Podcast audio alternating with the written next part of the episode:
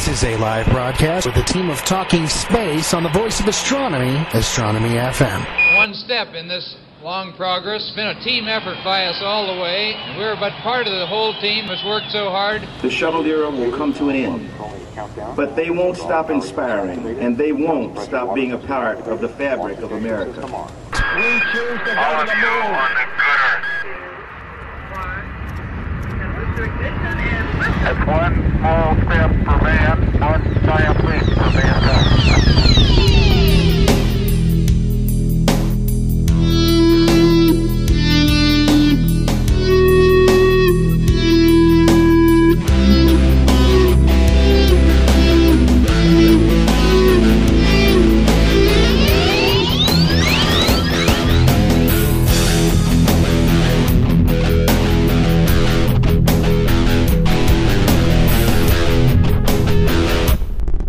That intro brings back good memories. Alright, and welcome everybody to another episode of the Talking Space Podcast.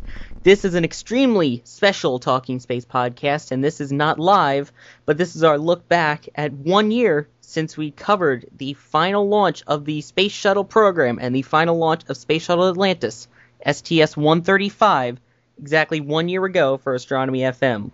Launch was on July 8th, 2011 and I'm joined by the same people who joined us on that exact day in 2011. So welcome to this special episode, Gene Mikulka. Welcome, Gene. Glad to be on board. This is going to be a really fun show, Sawyer. Thanks. Welcome back as well, Mark Ratterman. Couldn't possibly be a year, but hello anyway. I've been thinking the same thing. It's been exactly one year. And a very special welcome back to Gina Herlihy. Oh, thank you, Sawyer. I think it's about as warm today as it was that day in July in Florida. That's pretty accurate to say. It was a relatively hot early morning there as launch came around, but of course, launch was one day and we were there for a couple of days, starting with launch day minus one is where we will begin and where we have some clips for you because we will be going over from L minus one all the way through to launch and afterwards with some clips that you might have heard on the live show, as well as some clips that you have never heard before because we have never released them. So let's get things started, as I mentioned, with L-1, the day before launch, July 7th, 2011. That was quite an interesting day, and we were able to get a couple of really great interviews. So what do you guys remember from the day before launch? One of my fondest memories, Sawyer, is one you were there with me for this one. If I recall exactly, the weather for uh, the uh, remote service structure re- retract uh, was just like lousy. Uh, Mark, if you remember what STS 134 was like uh, that night, I think we had a we had a similar situation at 135 where getting the, the press out there for for RSS retract was sort of an on again off again thing. Finally, we, we got word that uh, RSS retract was was in work and uh, everybody kind of ran to the buses. And the interesting thing, uh, Sawyer, that I remember is with you and I, uh, we had one of the, the courtesy buses along with a, uh, a BBC crew. And we got out there, good Lord, about 15 minutes before the general press bus showed up. Our driver, Pat, who was just absolutely amazing, and, and hats off for, to her for taking care of us. Um, the BBC crew, which was only two people, the reporter and the camera person, and us. And we had about 15 minutes of just, you know, snap time with nobody else there. I mean, that was an awesome. I don't know about you, Sawyer, but that was just a once in a lifetime awesome thing. Here we were on the eve of the final launch, and here we are on pad 39A, and there's nobody here except the shuttle workers and and there were know, even very few of those. They were still getting back after the rain delay that we had.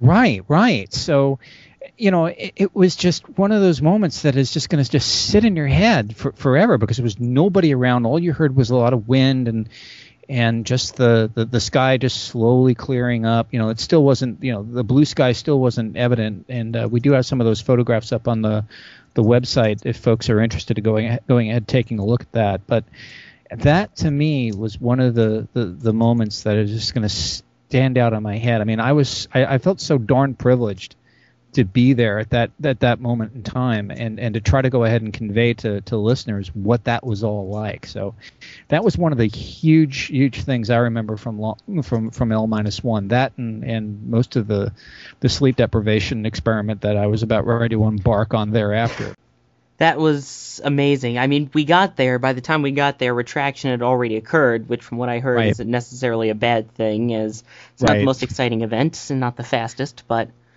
we got there, and, and I can still remember clearly as day just turning around that curve, looking dead on at pad 39A, and just seeing Atlantis for the first time because I had never seen a shuttle that close before in a vertical position. That was just an image that is burned into my head. It was just spectacular.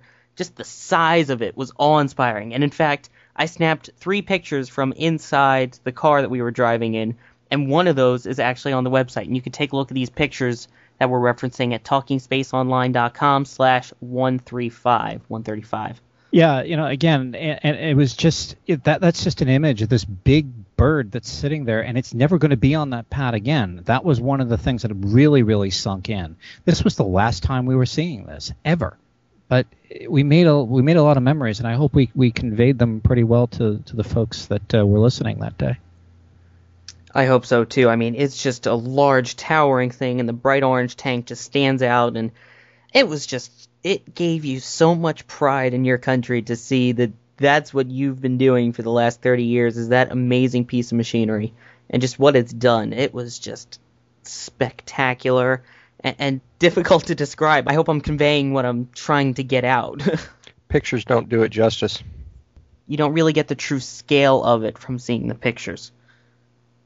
When your entire front windshield of the car that you're in is just filled with space shuttle, it's undescribable. Yeah, I was out there the at um, retraction, and I was out there while um, day turned to night and for sunset, and I was part of the line of all of the photographers that were lined up on the gravel crawlerway. So these are the actual rocks that Kennedy Space Center imports in that specially um, compress into dust so the ride to the pad is as gentle as possible for the one mile an hour trip all the way from the VAB to the launch pad. And they lined everybody up in a straight line so you could photograph the shuttle as much as possible. And it was just, you know, i as much as I had a lot of time to play with the fairly decent camera and adjust all of my camera settings and shutter settings with the changing light and you know and then they illuminate it and they put on the you know the big xenon cannon lights. I mean i it's just an it, it you can almost sense it's alive from where you are. You know it just comes alive when they put those big xenon cannons on it and you know you've got a lot of professional photographers out there but they're still clicking away like it's the most incredible sight they've ever seen so you could just tell by the energy of professional photographers. It was, you know, who have one spot to stand in and keep clicking.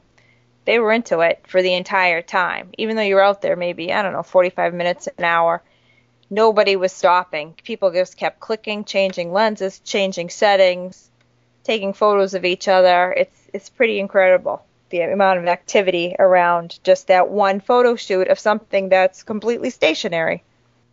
One other thing from L minus one that I can vividly recall was that every single member of the Talking Space team was together for the first time that day. Yeah, that was that. I, I could have predicted that you know some kind of rip in the space time continuum would, would occur if, if we ever got into the same room. So I, I guess we're you know no no space time event had occurred. So I guess we're in good shape.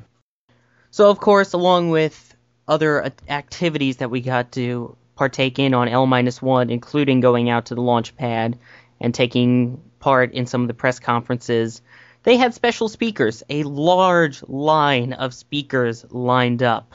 And I had a pleasure of speaking with two very, very interesting astronauts.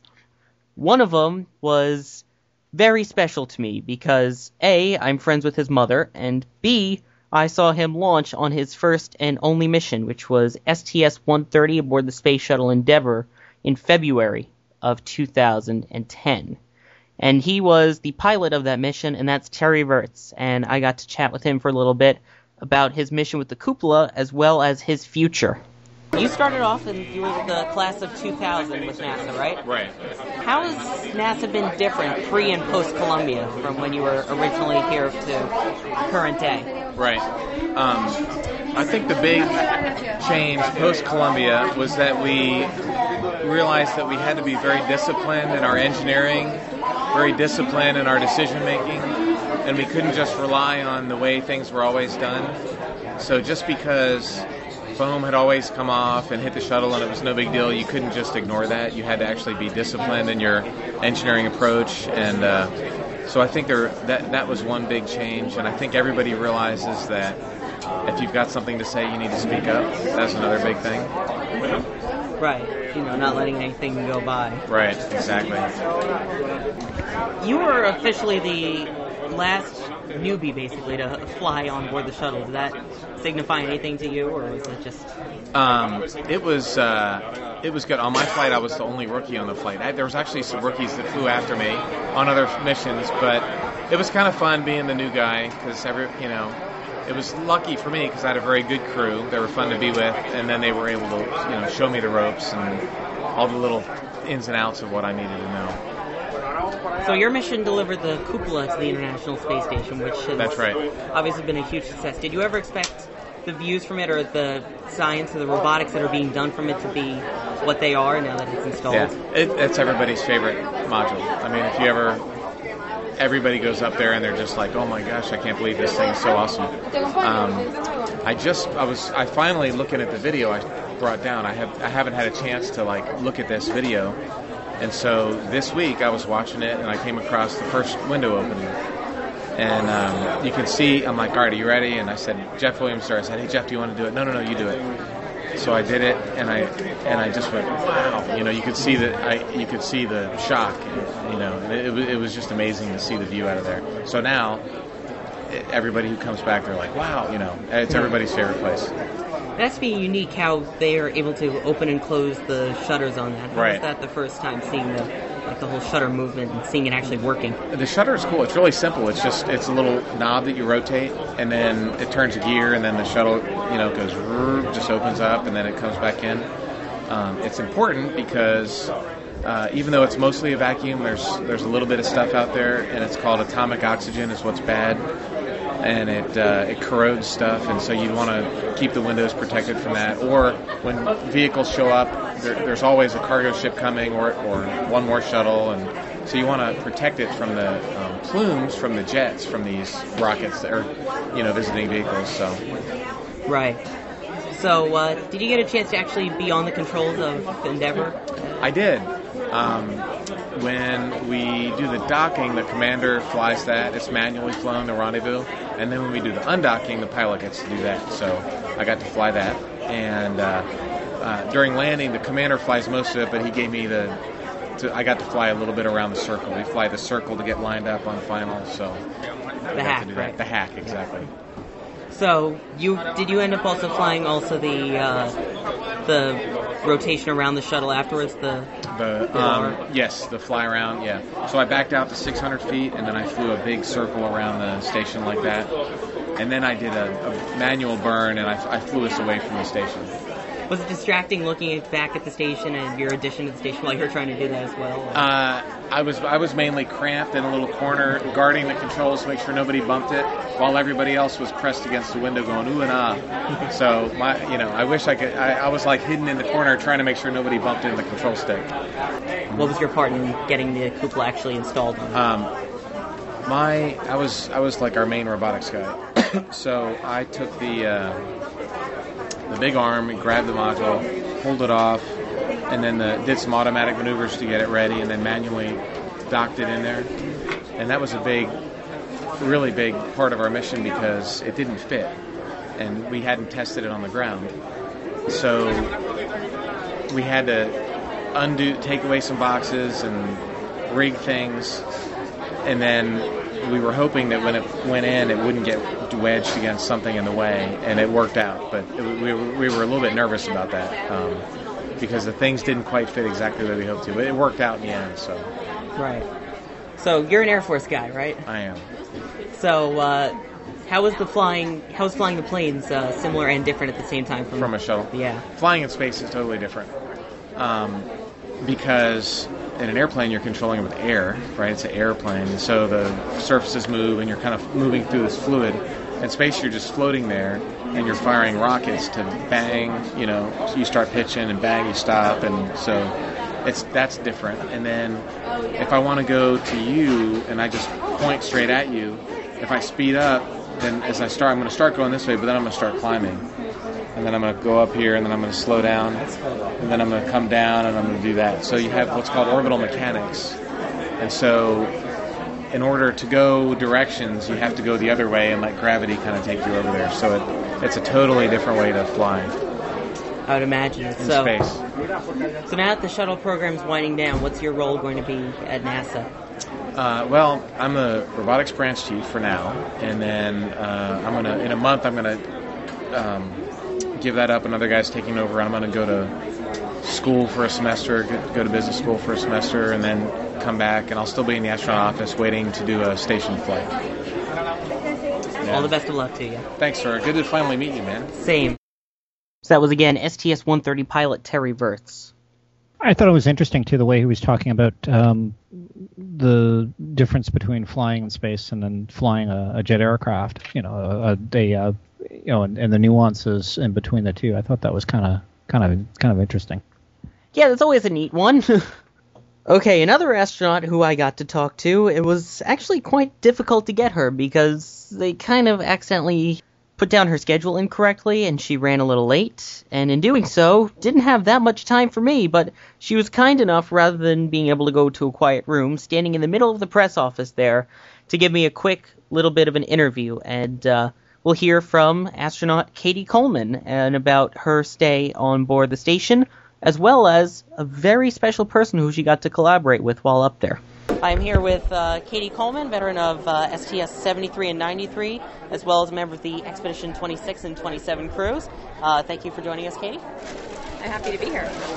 I was following your entire mission aboard the ISS, and one thing that I found interesting was your flute playing on board the ISS. So, what brought you to bring the flute on board the station? Well, you know, I, I play n- not every day, all day, you know, and I've never been. Um, it's just that I, I love to play, and I play with a group of people here at NASA, and I, I just thought, you know, for six months, it's it's what, I like to do when I have time, and it just there's a way that it makes me feel that I I really like, and so um, when I figured out it was physically possible to bring it, it was uh, it was easy to do, and then when I figured out that it was physically possible to bring some flutes for other people, that made it even more fun.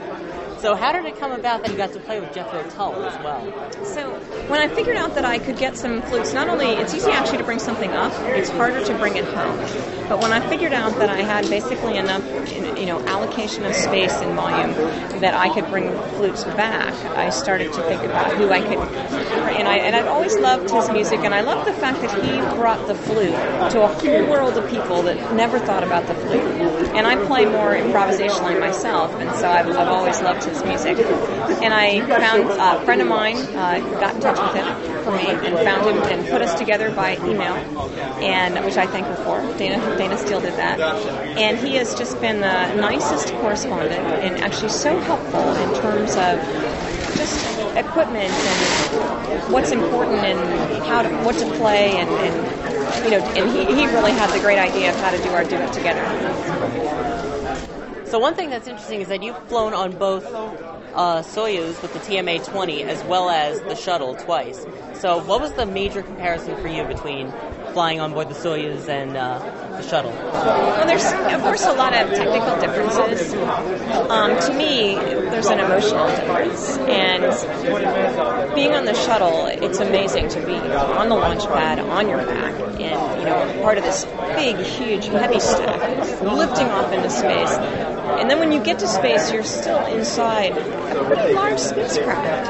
I mean, it's, a, it's an airplane-sized thing. Whereas in the Soyuz, after all that launching is done, there's just the three of us in a tiny, tiny, tiny little capsule, and it's. I felt very close to the Earth. I felt close to space. I felt like I was about three inches away from space, and that was a really pretty intimate uh, experience, really, to feel like three people, not just some big ship, but our own little capsule orbiting. So it must have been nice to actually get to stretch out a little bit once you got on board the station after the Soyuz. It's true. You know, we do have uh, we call the BO, the um, Bortovoy Absek, the living compartment, and so it's pretty big. I mean, somebody as tall as Paolo can't probably stretch, but no, I can stretch in either compartment. But you're talking about the emotional aspect. You flew twice aboard the space shuttle Columbia. So how did that affect you when after the Columbia accident in 2003? Well, Sawyer, I actually don't identify so emotionally with each of the shows in that I, I just think that the fact that we get people off this planet into space, that's really the important thing. And so when it was Columbia, I was I was devastated about the people who are friends and colleagues who have the same dreams that, that I do. Um, and at the same time, um, it, wasn't about the shuttle itself. I mean, that sounds a little callous. I mean, it, it, it, it wouldn't have mattered to me if it was Atlantis or Endeavour, any of them. It's a precious vehicle that carries us off the planet. And to lose one of them is, and, and but I mean, to lose the people is the biggest thing, and then to lose one of them is just devastating. What did you take away from this uh, long duration space station mission? What will you take back from this state from this mission that will stick with you the most? Mostly that you know I lived in this place, in this space station, which is you know ready to go. Equipment is there, people are trained, we've got the power, we have the data, we have the experiments, and all we need to do is just keep doing them. And so I was so excited to be a part of that effort. I also realized that not everybody knows what kind of place we have up there, and so I think it's part of my mission to try to make people understand that it's an amazing thing that this space shuttle has done. Using that space, shuttle, the space shuttles, we have built an outpost in space. And what we learned from that, I won't be able to tell you, but I can just tell you it'll be considerable. Thank you so much, and good luck rushing around again. Thanks a lot. So that was very nice of Cady in amidst all that rush to stop and talk a little bit. And I found the most interesting part that I really wanted to talk about why I asked it first was about her flute playing on board the space station and her collaboration with Jethro Tull. And I thought that was quite an interesting thing. Yeah, that was one of the cool parts of that uh, particular uh, expedition stay. The other thing too is her commentary about the Soyuz and how she felt that you know you're you're three inches away from space and all that. It kind of just drives the point home as far as you know how tight the quarters are on board on board Soyuz, but also you know how how fragile the vehicle really really is, and um, it, it it really really just I don't know. Words fail me on that one. That that I had to. I really have to digest that one for a minute. It's kind of a scary thought. now, a couple of other interviews were conducted that day that we don't exactly have time for today, but Gene can give you a little preview of one interview that he did that we will play on a very future show. Yeah, we spent some time with uh, Bob Sieck, uh, who uh, was essentially the uh, uh, first uh, shuttle launch director but uh, his uh, history goes far back into the Gemini program. And uh, I had a about a half hour with the gentleman, and unfortunately we don't have time for it here, but we will be playing that on a, on a future show. Indeed, so that brings us to the end of L minus one, a long day at the Cape. And after toil and hard work on Mark's part, as well as his wife Mary, to get everything set up, launch day came, and along came our broadcast of the final space shuttle mission on Astronomy FM, which you can also hear Talking Space simulcast Friday evenings, and then for 24 hours afterwards, every couple of hours. So launch day came around, we got on the air, and we began broadcasting.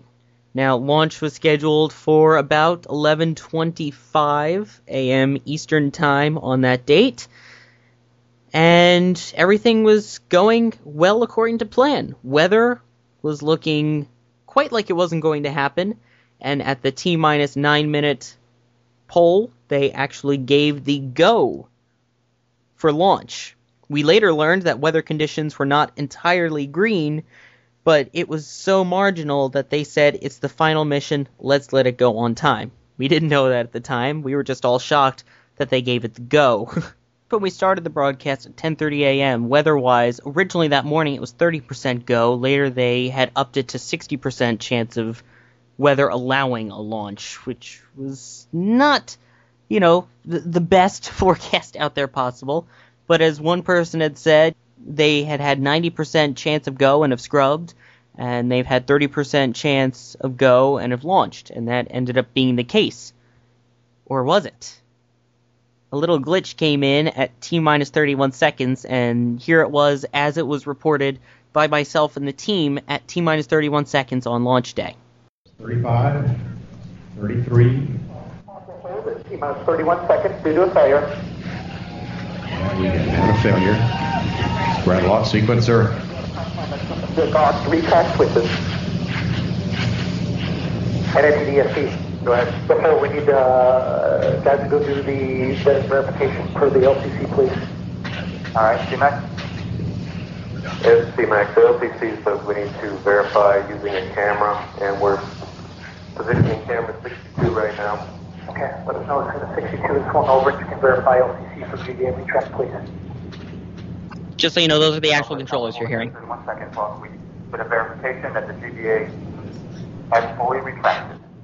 This is CMAC. We verify uh, retracted. It appears as if there was a minor issue of something fully retracting, so they're they just confirmed that, so they should restart shortly. That's correct.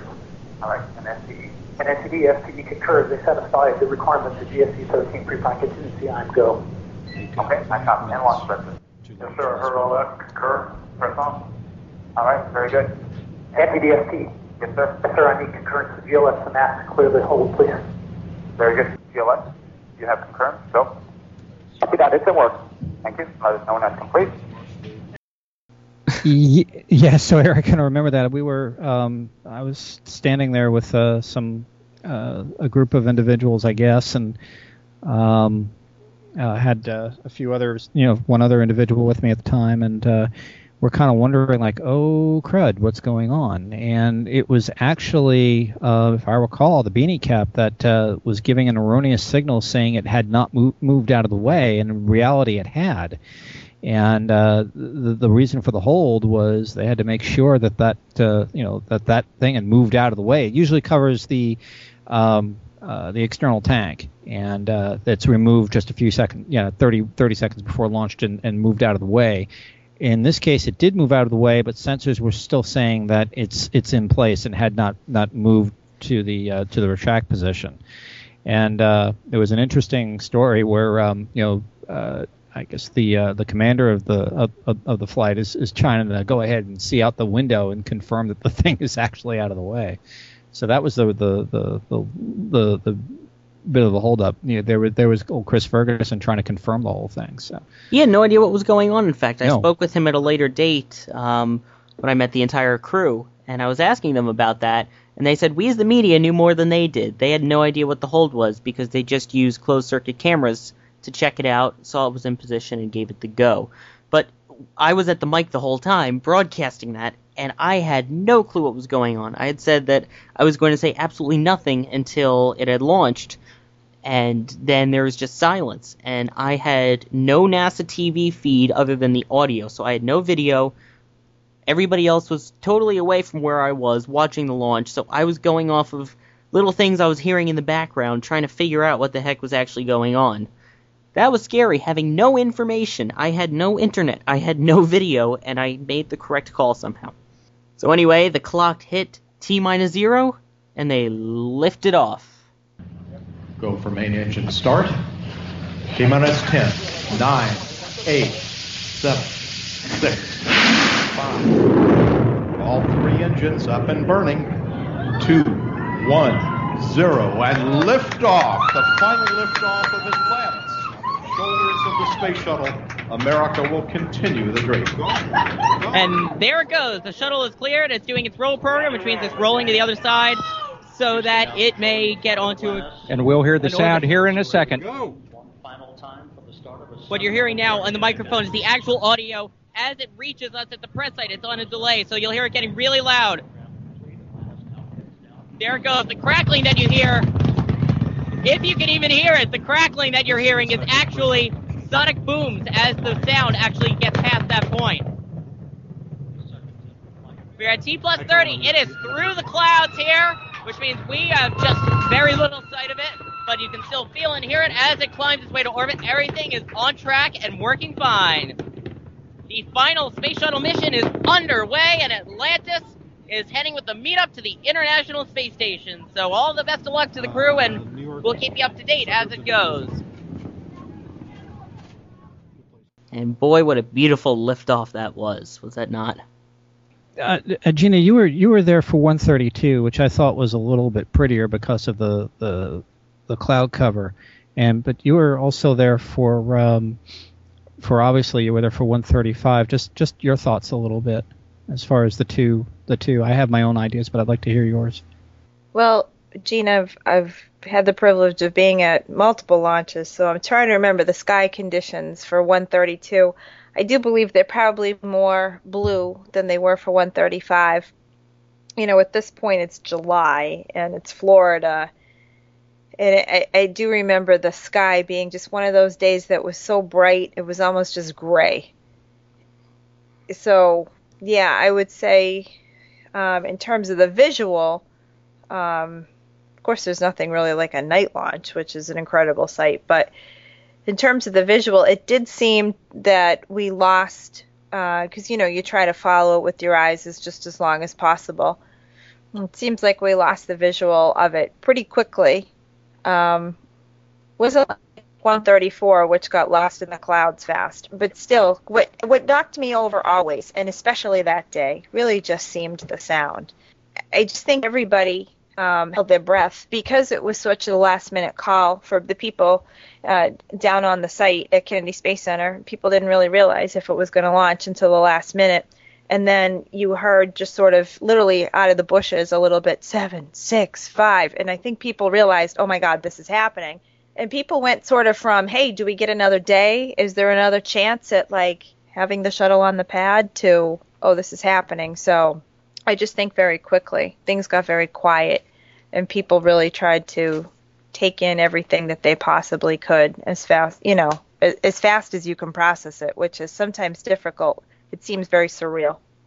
When that thing finally went off, um, it was, you know, quite a quite an emotional moment. Um, a friend of mine, friend of mine, Stephanie Collins, who is who is uh, uh, associated with ThinkGeek, she uh, uh she was there for one 130 STS 134 and STS 135 and and her her thoughts because she was there for both launch attempts you know uh, for 134 and and her her her thoughts were you know Atlantis was like all right come on just get out of my way here. Let me get out of here and, and take off. And her and and and uh, Endeavour was like oh come on my left A- APU hurts. Leave me alone you know. So but that was that was the the going joke. But um it was just a, a, a a sort of to see that last bird go and to be there when that last bird went. It it was just such an emotional feeling. And and Sawyer, I think think some of the interviews we're going to play in a little bit uh, will will kind of sort of lend to that emotion. And uh, we were all feeling it that day. Um, you know, the the difference was that you know Mark and and you and you Sawyer and Eugenia, we all had to get back in front of a few as we later learned, about uh, 250,000 people um, to uh, to to kind of talk a little bit more. But um, uh, we had to put all that aside and, and plug through, and that was kind of tough. Tough to do, but we managed to to pull that off. Somehow, yes, we did. So launch came, and we broadcast the entire launch live on Astronomy FM all the way through. And then came the very fun part afterwards, which was talking to the people about the launch. Now, some of these people had seen four or five launches before, some of them had never seen any launches before. And it was really fun just to talk with all of them and to get their different perspectives. And we've picked a couple of our favorites here that we want to play for you guys in case you didn't hear them. Because this was an hour and a half long of extra interviews that we conducted after the mission had launched and we had ended our coverage with our radio affiliates around the world. So, where do we want to begin with, Gene? Who do we think we want to hear from first? I think we begin with people who have never seen this thing before, and to just get the, the feeling of uh, how how it affected them, and you know, just sort of get that that feeling of magic that was that was out there, that was kind of sort of permeated through the entire entire group, and also that that that emotion. I mean, there was a lot of there were a lot of tears running around there between, you know, some you know members of the of the press, but also some members of the NASA Tweet Up and a lot of other other folks that were there that had you know worked on on the shuttle over the years and and just saw this last bird go and uh, why don't we go ahead and talk to uh, to a couple of folks that had not seen this before I agree. I think the first person that we talked to is somebody who really conveys. We were talking about this just recently. Uh, the emotion was just out there, and everybody was emotional. So I think first person that we're going to hear from is Tina Canali, who is a New Jersey local who we got to speak with. Hi, Sawyer. I'm Tina. I'm at TinaCan25 on Twitter. And I just witnessed history. I am uh, very, very speechless right now. So, what were your thoughts on the launch? If you can find words. Absolutely epic. I've been waiting my whole life to see something like this. My entire life to see something like this.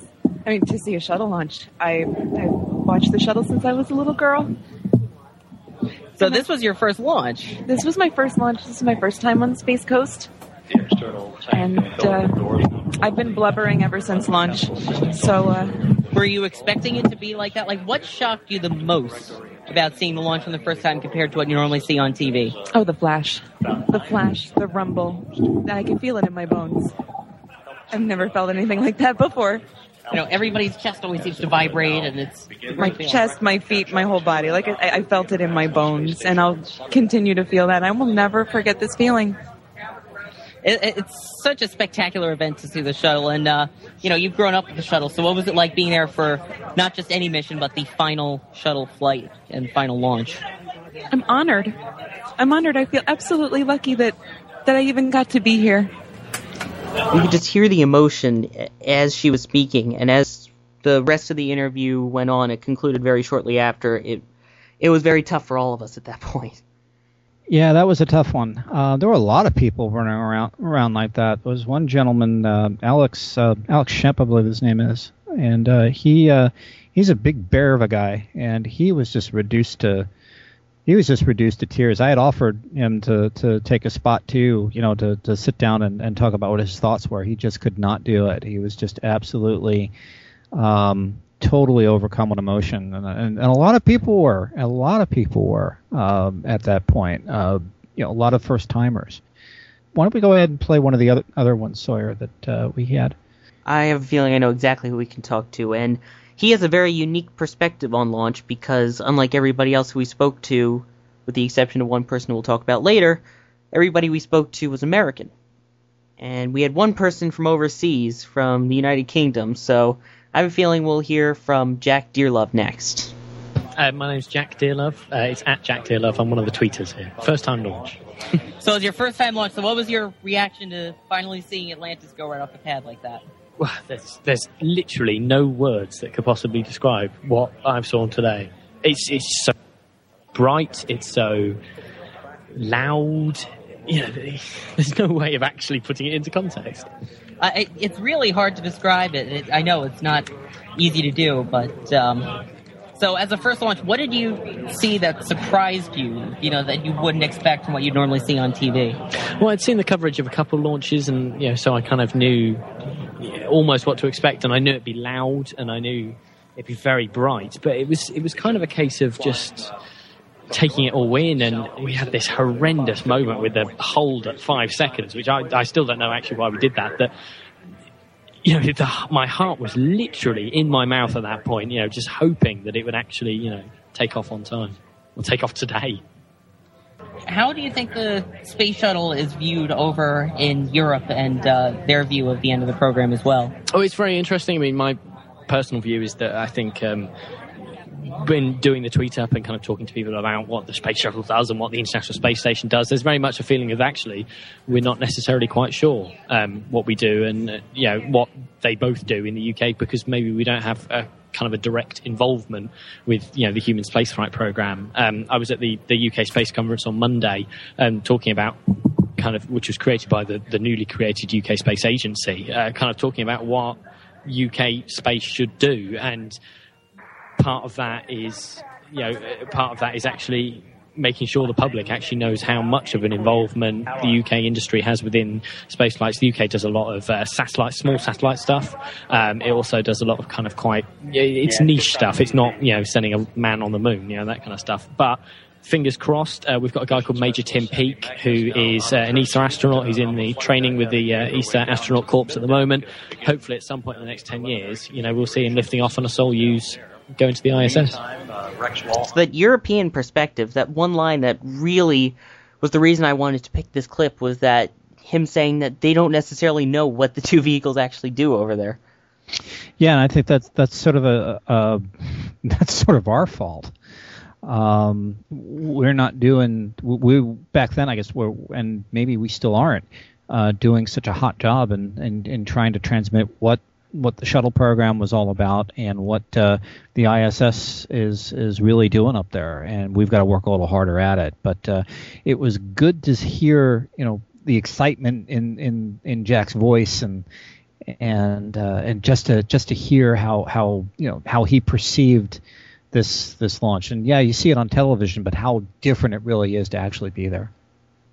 We've spoken with a couple people who have not seen the launch, and I think we need to get the other side of it now for people that have seen launches before, because each of us here had seen a launch prior to STS 135. Am I correct? Well, yeah. I mean, uh, I've seen my share uh, for sure, and I know you know some members here have also seen their share. Gina, you sure have. you probably you're probably the the grizzled veteran out of all of us, actually. Yeah, maybe. I think seven or eight, I guess, which probably isn't a lot for the diehards.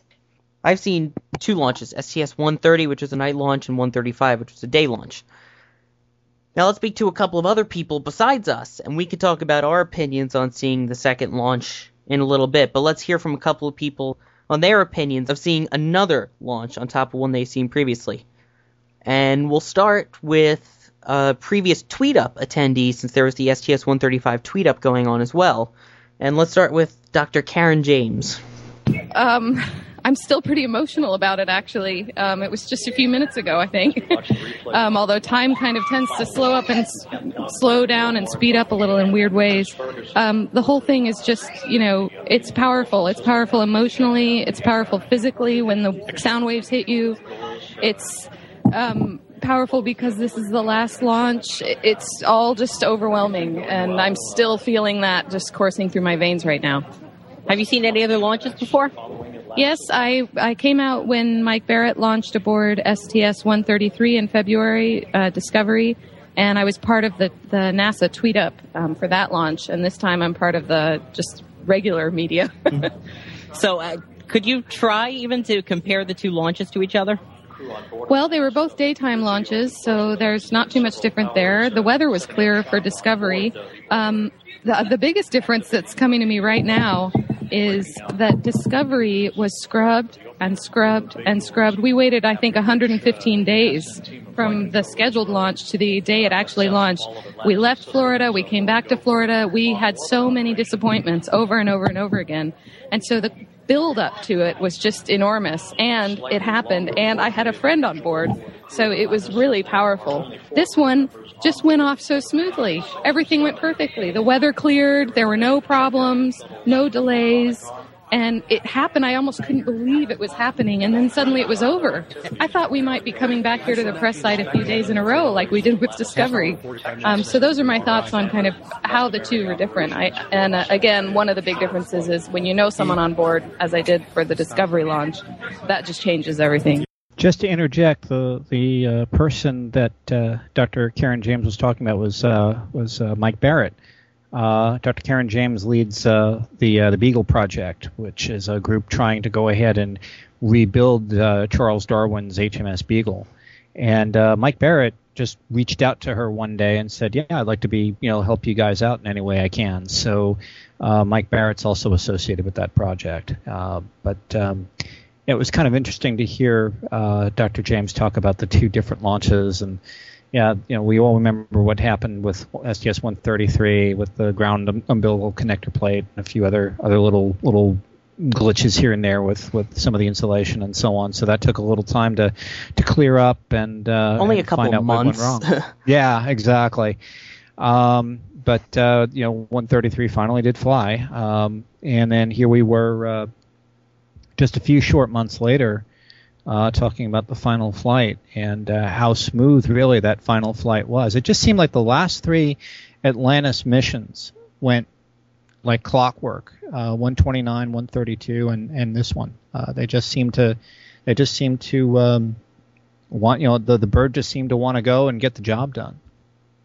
The next person who we got to talk to who had seen a launch previously was Geoff Bergen, who was also with the Almost Rocket Science podcast, who we've helped him out and he's helped us out as well in the past.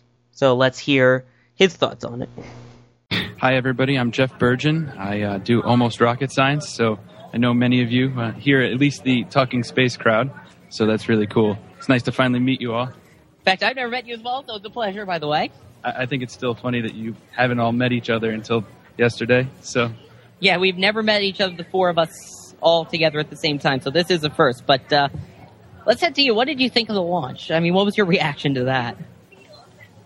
you know, when you see a launch like that so close, and um, it wasn't my first one being this close, but the last one being there, again, it you don't you really can't formulate words for a while.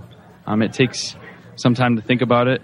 Uh, you know, um, the shuttle was conceived before I was conceived, and uh, at the same time, you know, uh, it first flew when I was three years old. So um, it's pretty exciting to know that I grew up with this program. I grew up making Legos in the shape of it, uh, no matter what color they were. But uh, seeing this launch up close, feeling it, uh, really experiencing it, um, it was exciting at that moment. And then after everything is over, you, you feel that sadness, that bittersweetness come back over you, that real emotion come up. I mean, we all shed some tears, I think, here today.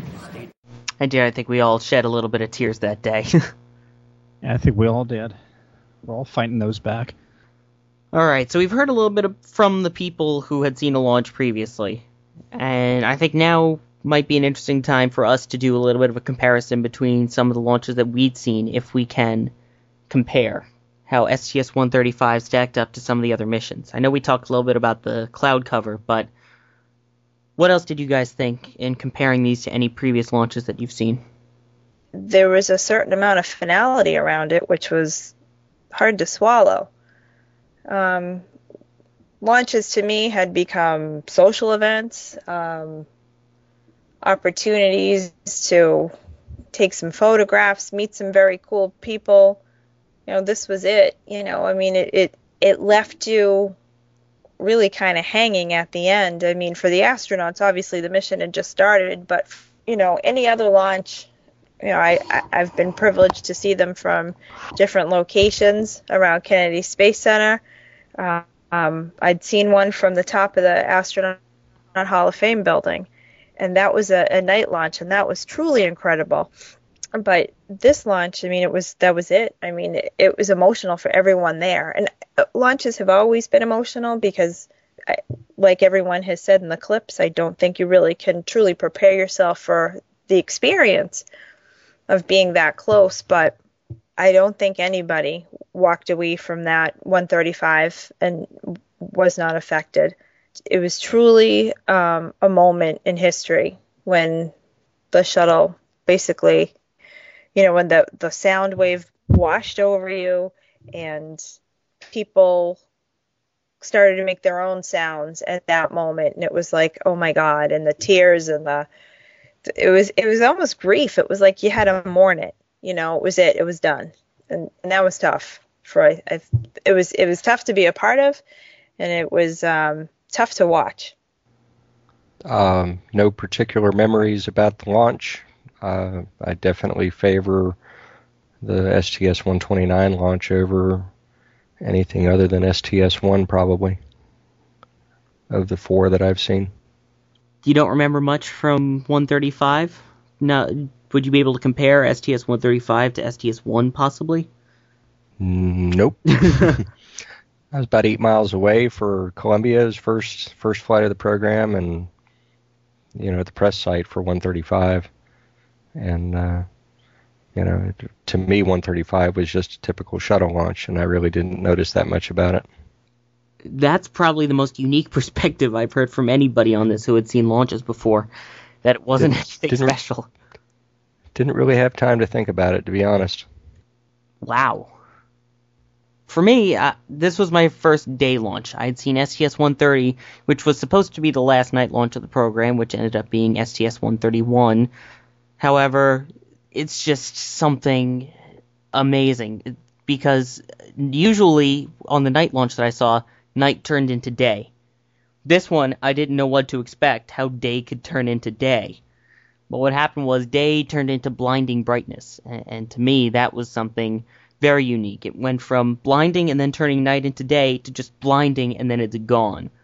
I can remember about a three or four second glimpse of it before the tent that I was underneath started to block it, of just seeing flame and then the bright orange tank and an outline of the shuttle, and then it was gone. That was something amazing. Yeah, sir. the way you put that, um, that's the way I, I try to describe the, the light to people. And uh, uh, I recall when I was at the STS 129 tweet up, Beth Beck telling everybody, don't wear your sunglasses. Don't try to, you know, try to take it all in. And, and above all, try to keep the cameras away. Uh, we do have some launch pictures, though, that a sixth member of our team took for us, my father. He was up on the stands and took a picture, a couple of pictures of launch, and those again, talkingspaceonline.com slash 135. Again, I wanted to to to try to to to enjoy the launch, and and I guess enjoy it meaning to just take it all in, and to to really try to absorb that that particular moment. You know, as, as Gina so so well described. Um, for 135, it, you know, I, I had you know, certain folks around me, and um, I guess we were all just trying to take it in and knowing that this there was an air of finality, at least with me anyway, that this was it. And you know, I've I've seen folks that have gone to, you know, a lot of the the the uh, unpiloted launches and so on. This is different, knowing that there there are there are people on board this thing as it, as as it's ascending. It, it's a it adds a very different context to the whole thing, and really drives the point home how how just brave and how how courageous this whole effort really really is. That that man is is you know cutting the the coils to a place that he's evolved in and is is trying to go off and, into the stars to other pla- to other places and where he has not been. But um, as a friend of mine was fond of saying, um, I was trying to go ahead at that moment and make a memory, and I, I hope I had, had succeeded. Now we have two very special interviews that we want to end it with here. And these are not from launch attendees, but these are from NASA and other agency employees. And they gave us some really interesting insights into what's going on. Both of these currently actually relating to the future as well as the present. And I think we'll begin more with more relative present than future. And that was someone who joined us on our live show, veteran of two space shuttle flights, STS 74 and STS 100, which brought up the Canadarm to the space station. And he will also be flying on Expedition 34 as well as commanding Expedition 35, launching November of 2012 this year. And that was Canadian Space Agency astronaut Chris Hadfield. So let's begin with an interview that we have with him. Right now, we have a very special guest who is uh, a veteran of two shuttle flights and will be going up to the International Space Station very shortly.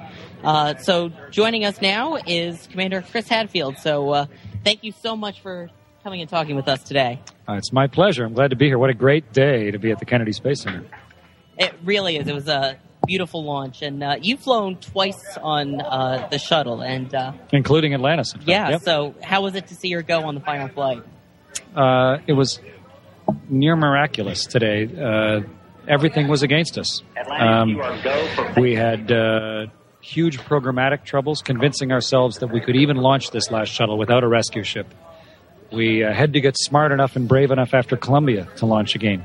We had to fight terrible weather Uh, we had all sorts of political obstacles to overcome. Um, and just a few seconds before launch, we had a, a technical problem. And yet we worked through every one of those and launched and sent Atlantis to space. And to me, that encapsulates the whole space program. We take something that is right on the edge of impossible and make it happen. It's it's uh, it's near miraculous. It truly is. And um, on one of your missions on uh, STS 100, you actually brought up a very important piece to the International Space Station, bringing up Canadarm 2. So, how is it now seeing Canadarm 2 and work and all the amazing work that it's doing after bringing it up there? The real measure of a good tool is if it can uh, surpass its original design. If it can do things for you that you just never really thought it could. The uh, the Canadarm that is on the shuttle that flew now 90 times has done that in spades over and over and over again.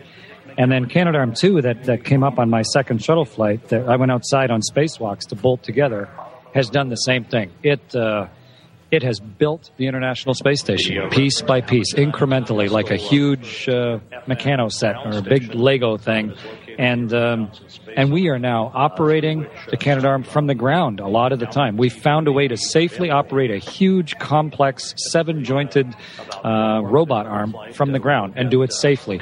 Uh, we've moved it around for spacewalks. We've we can grab the whole space shuttle with that arm and move something that's hundred thousand kilograms. It's it's uh, been a great um, example of the type of thing that uh, that smart, dedicated people can build, and then another group of really operationally minded people can use to do things that are right on the edge of uh, of impossible. Can you tell us a little bit about your upcoming mission on the ISS next year? Uh, I've been training for about uh, three years already, and there's another 17 months away. Um, we will uh, climb into the Soyuz rocket ship in Baikonur, Kazakhstan, uh, out on the steppes of Kazakhstan. And uh, I'll be sitting in the left seat, which means I'm sort of like the pilot of the Soyuz.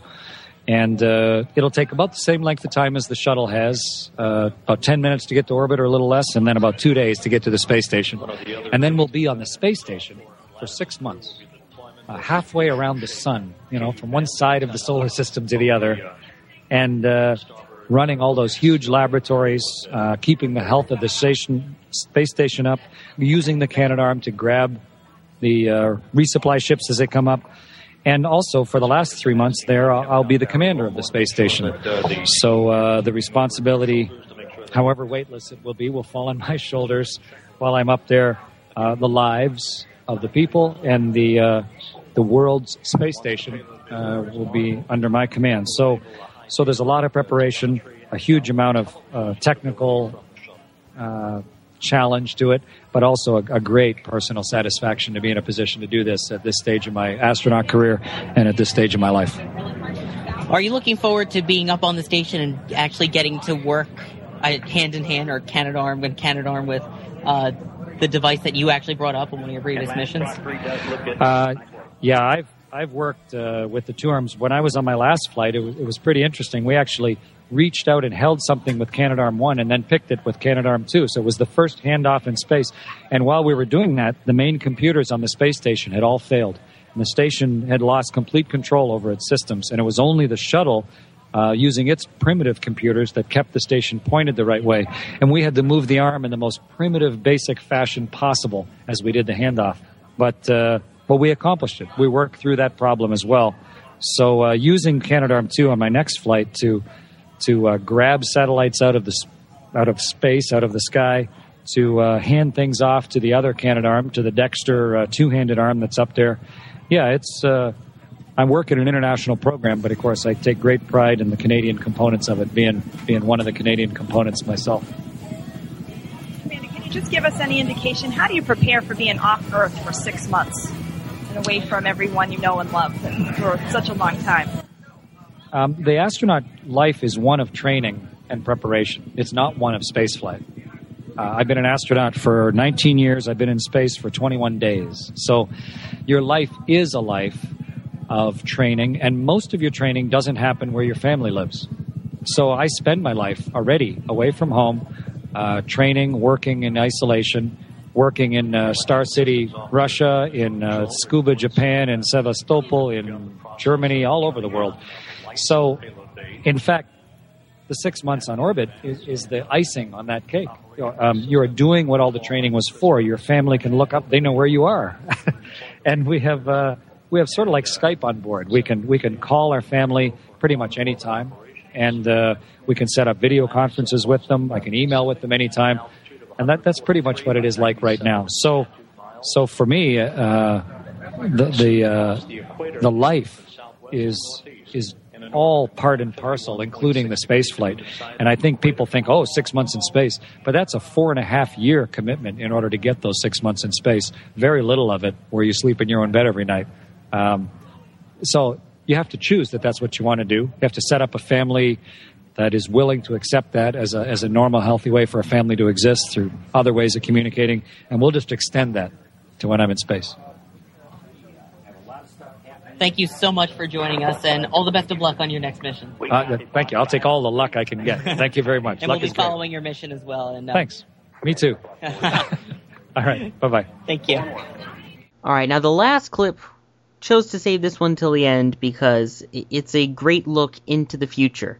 These were two people who were there for a couple of days talking about future spacesuit design for the Constellation program and whatever comes out of that in the future. And I, I thought that was real interesting hearing about how they're preparing as well as looking back in the past to see what to come up with in the future. So we are going to hear from a couple of the spacesuit engineers and technicians, Mallory Jennings and Heather Paul. All right, so if you would like to introduce yourselves to the listeners. Sure. My name is Heather Paul, and I'm a mechanical engineer from the NASA Johnson Space Center. Mallory Jennings. I'm also a mechanical engineer on, at NASA Johnson Space Center with spacesuits. So the two of you are working on the uh, future extravehicular units, the extravehicular mobility units, or the spacesuits that are That's going correct. in the future, right? So, what is important about the spacesuit that's needed for the future missions that are going on? What's so different about it compared to like a shuttle spacesuit? That's a great question. The current extravehicular mobility unit or s- spacesuit that they're going to use on STS 135 and all of the prior missions for EVAs, that suit was specifically designed for microgravity use only. So it's really not a surface suit. So its mobility is its mobility is uh, very effective in microgravity, but if you were to try to wear that suit on the surface of mo- the moon or Mars or someplace else, you'd probably be a little bit challenged. And so a lot of what we're doing in the future generation suit development is looking at more mobility, increased mobility, but keeping the suit lighter weight. And then Mallory and I specifically work on the life support designs, making sure that we're providing very good oxygen, cooling water, battery power, thermal conditioning, everything you need to survive an EVA no matter where you're going. So, take it we learned a lot about those systems from the Apollo missions, and what was, you know, what will you be taking back from the Apollo missions, and what didn't totally work, and you realize that you need to redesign. So the great thing is that we were able to talk to the Apollo astronauts, um, watch the video footage, look at the commentary, and find out what really worked and what um, we can definitely improve upon. Um, the, the mobility, um, the joints, especially in the lower body, the hips, the knees, the ankles. Um, all of that can be improved, and so we're looking at the Apollo footage, talking to those astronauts that are still with us, and then um, making improvements from there. So, uh, obviously, you have to design these for multiple destinations, whether it be the moon, Mars, or an asteroid, which all have different, uh, which all have different gravity effects on them. So, how do you take that into account? Well, the great thing about spacesuit design is we're very, very adaptable to our environment, and a lot of that is a testament to all of the lessons learned over the over the various projects and programs that we've developed spacesuits for.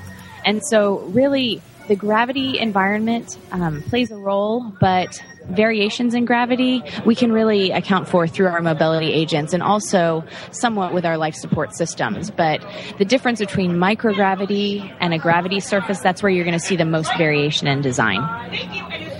So, when it comes to the actual uh, suit itself and the life support system, about how long do you need to take it into account for for the astronaut to be able to survive with it? So right now, our current EVAs are between six and eight hours long. Um, we can go a little bit longer if we need to, and we're looking at for future planetary um, operations whether we want to do four-hour missions and then recharge, or four hours and take a lunch break. Um, those kind of options, and have the flexibility. And we're trying to build a spacesuit that has that flexibility in its design and its in, in its consumables, so that we can do have flexible durations. So, uh, with the design of the suit, about how long do we expect it before that astronauts will be able to try it out and take it with them on missions? Well, we're actually testing on the ground right now. We've been doing that for several years, and we have several spacesuit prototypes in work. In fact, we're testing back in Houston, um, I believe, this week. And so, um, as far as testing goes, it'll be pretty much under research and development for some time now, especially as we wait to find out what specific destination we're going to. We're kind of planning for a few different options. But um, as far as when we're going to be using these in space, we'll have to wait and see. So how do you even test these on Earth? Because obviously they're designed for use in space. So how do you actually test them to figure out their usability in space? So there's different um, methods that were used to test, um, whether it's the spacesuit itself, where we can take it um, underwater in the NBL, um, in our thermal vacuum chambers, or on the Vomit Comet, um, where we can do parabolas and test out in different um, gravity environments. And then for our life support system, we're able to, we're actually testing it right now in vacuum chambers and as a breadboard. And so right now it's huge and we're working on packaging it down. and so that's a little easier to test on the ground. Because I know one big issue that I've spoken to a couple of astronauts. and One thing that they mention is dexterity of trying to use their fingers and their gloves to grab things. So, how are you accounting for that? Because I know it's a mix of safety but usability at the same time. Absolutely, the gloves are one of the more complex aspect, complex aspects of the spacesuit. I'd say life support is definitely right there with it, and it's your really primary thing that you need. But the gloves, when they're specifically in microgravity EVAs, they're using their gloves their hands as their hands and their feet. So they're free floating. Everything that they're doing is with their hands, moving down and up and down the space station truss, you know, handling the hardware. And so the glove design is really, really critical. You want to have a very good flip, a very good glove fit because if you imagine that your hands are operating as your hands and your feet, then you're really wearing essentially a pair of shoes on your hands. And we all know what it's like to wear a bad pair of shoes. You end up getting blisters and it's just really uncomfortable. And for six to eight hours long, you don't want to put an astronaut in that situation. And so glove sizing is something that we've been working on in glove mobility for years. We've been continuously updating our designs and looking at ways to make it much more comfortable for the crew members. And so we'll continue to do that. But you're absolutely right. We have to trade off safety with comfort and safety with mobility, and safety always comes first. So if people want to find out more about the work that's going on with these future spacesuits, where can they go to learn about that? Yeah, um, go to the NASA.gov website um, and type in spacesuits, and you'll find all kinds of stuff about our current suits um, and then some of our future suits that we're working on. Um, also, you can tune in to, um, we go out to the desert um, for a program called Desert Rats. it'll be coming up later this fall, and you can watch all of the suit, suited operations, the rovers and the robots and all of that. Yep, so that'll be in late August and early September. So if you just look on your search engine for NASA Desert Rats, you'll find it. So looking back into the past, such as with the Apollo program and the shuttle program, to help with future design for when we move on to whatever destination is next. Any final thoughts on one year since STS 135? What stunned me was Mark when we opened this up. You said it, it, it has it only been a year, and uh, yeah, a year unfortunately, you know, has gone by rather rapidly. Back then, we didn't really know. You know, there was a lot of uncertainty. Um, the shuttle program was ending. That was certain. This was the last time we were ever going to see this bird uh, sitting on the pad or any bird like it. And uh, it was sort of the end of an era. Uh, the the, uh, the orbiter fleet served served the country for about 30 years and uh, served it uh, with distinction even though we unfortunately lost two of them during that period of time due to our own own stupidity in, in, in, in some ways and, and not listening to what the machine was trying to tell us. But um, aside from the two accidents that we had, its career has been incredible. Uh, did it go ahead and did the shuttle program do what it was supposed to do? If you look back at the uh, what was written about it in, in, the 1970s as it was as it was being uh, proposed, did it really you know make spaceflight cheaper and and and all that? Probably not. But Mark, um, as uh, one of uh, Dr. Samuel Ting's favorite uh, placards in his PowerPoint presentation is you, know, you, you start out an experiment trying to find out one thing, and in reality, you find another. And in in some respects, I think the shuttle program as a whole kind of fit that that that mold, where we set out to try to to, to go ahead and do certain things and so on in uh, in low Earth orbit. We actually did accomplish a lot. We we learned how to how to work in space. We learned how to build structures in space, like the uh, International Space Station, that uh, that large that large uh, complex that can be seen with the naked eye um, as it or- orbits overhead. We learned how to how to service satellites in orbit, uh, like the Hubble Space Telescope.